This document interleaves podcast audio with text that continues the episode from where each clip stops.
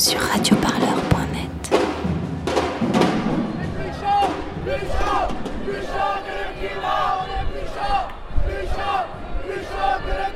Merci à tous d'être là. Il y a beaucoup de convergence dans, cette, dans ce cortège-là entre les Gilets jaunes et le mouvement pour le climat. Depuis la fin de l'année dernière, il y a eu une tentative d'opposer ces deux mouvements, en disant que l'affaire du siècle, par exemple, était une forme de réplique aux Gilets jaunes, en disant que la volonté des Gilets jaunes de refuser la taxation des carburants était quelque chose d'anti-écologique. Ce qu'on essaye de faire, de faire aujourd'hui, c'est de montrer le contraire. De montrer que ce qui détruit les écosystèmes et ce qui crée les inégalités, c'est la même chose. C'est un système économique qui cherche avant tout à faire du profit à court terme. Ce système-là est extrêmement puissant. Si nous voulons avoir une chance de le changer, nous devons devenir une majorité culturelle. Nous devons devenir des millions. J'espère que cette journée va être le démarrage de quelque chose d'encore plus grand.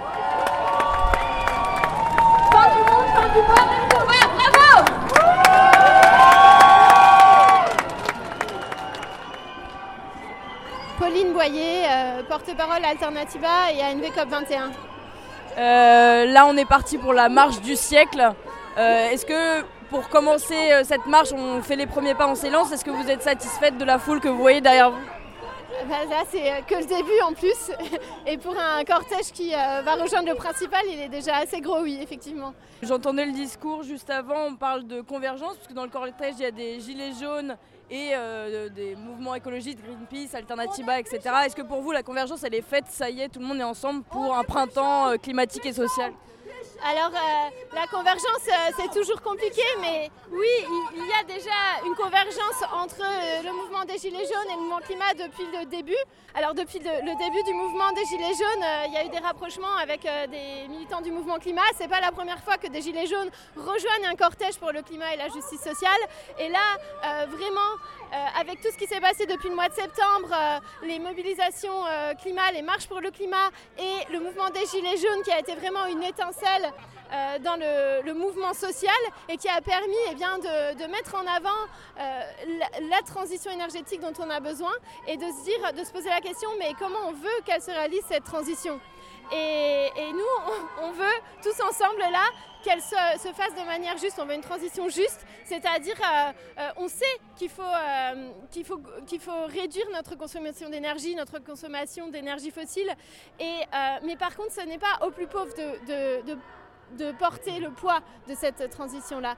Par contre, juste vous parliez d'une étincelle sociale, donc avec ces gilets jaunes, justement, on peut quand même dire au début, au tout début des premières manifestations des gilets jaunes, il y avait quand même une frilosité face à ces mouvements-là et un peu une frilosité des mouvements écologistes à dire quelque chose, parce que à toute base, c'est parti de, de dire non à la taxe carbone. Après, il y a eu bien, bien d'autres revendications, mais au départ, il y a quand même une sacrée évolution depuis ce, depuis ce, ce début des mouvements des Gilets jaunes. Au début, on les a quand même un peu bâchés et c'était frileux.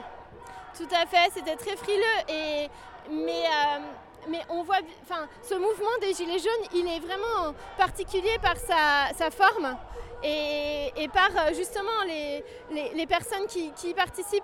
Euh, c'est vraiment un mouvement qui, qui, part, euh, qui part du peuple et, qui à la base s'indigne contre une taxe carbone qui était injuste euh, et qui n'était pas du tout assez ambitieuse écologiquement d'ailleurs. Ils ont, de, depuis le début, ils demandent de, eh ben, de la justice. Et c'est ça qu'on demande encore aujourd'hui, c'est la justice climatique et la justice sociale pour que tout le monde puisse vivre de manière décente euh, aujourd'hui et demain. Et là, c'est incroyable ce qui est en train de, se passer, parce que ça fait des, dizaines d'années que les associations euh, pour la justice climatique, pour la justice sociale répètent euh, la même chose. Et là, il y a toute la rue qui porte notre message. Et juste euh, par rapport aux actions qui sont menées, euh, là en ce moment, donc il y a le recours, l'affaire du siècle, les euh, ONG attaquent en justice l'État pour inaction. Il y a des mouvements de décrochage de portraits d'Emmanuel Macron, dans les mairies, pareil, pour contre l'inaction du gouvernement. Est-ce qu'il n'y a pas une forme de radicalité qui s'instaure là aujourd'hui? C'est maintenant, c'est un peu l'ultimatum. Si là, on a besoin de faire appel à tous les modes d'action. Et l'utilisation de, de, la voie légale avec l'affaire du siècle, eh bien c'est un moyen d'action. C'est un moyen d'action qui a été suivi par 2 millions de personnes, ce qui est énorme. Et, euh, donc il y en a plein d'autres. Les actions des obéissants civils, eh bien ça permet de, mettre l'accent sur le fait que en fait c'est plus possible de continuer comme ça. Et là, il y a un avant et euh, il faut qu'il y ait un avant et un après. Euh, on a besoin que tout le monde passe à l'action et tout le monde se dise qu'est-ce que moi je peux faire à mon niveau? Et, vous, chez Alternativa, est-ce que vous vous sentez euh, un peu plus déterminés, un peu plus radicaux qu'il y a quelques années? En fait, on a toujours porté ce message radical. Euh, et sauf que là, il est repris par beaucoup plus de gens. Changeons le système, pas le climat, c'est ça? C'est ça, changeons le système, pas, le climat.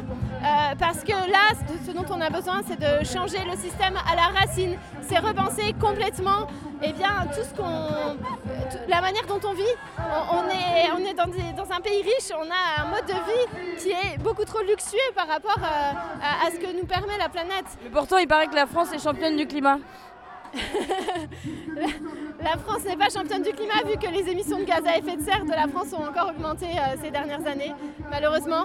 Et évidemment, c'est dur parce qu'on est dans notre confort, on ne s'imagine pas pouvoir vivre autrement, mais en fait, on n'a pas le choix. On n'a pas le choix si on veut préserver des conditions de vie dignes pour les générations futures.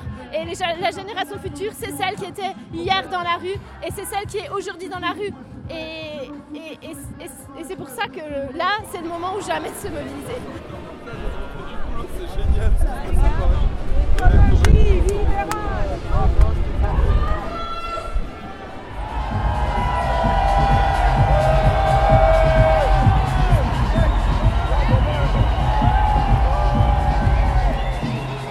Alors moi je suis Florence, Je vois que vous portez un gilet jaune.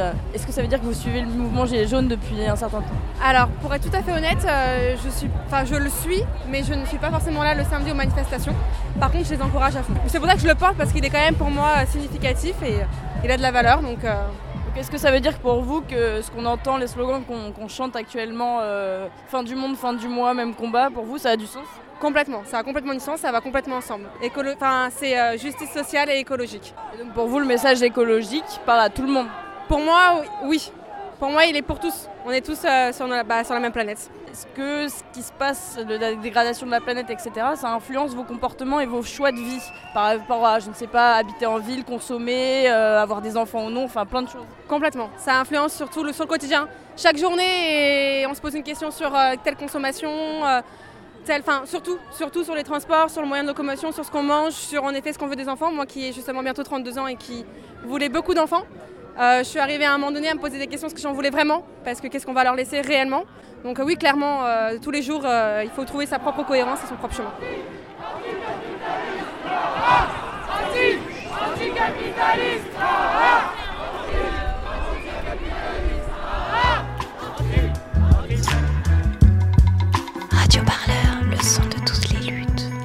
Nous sur radioparleur.net.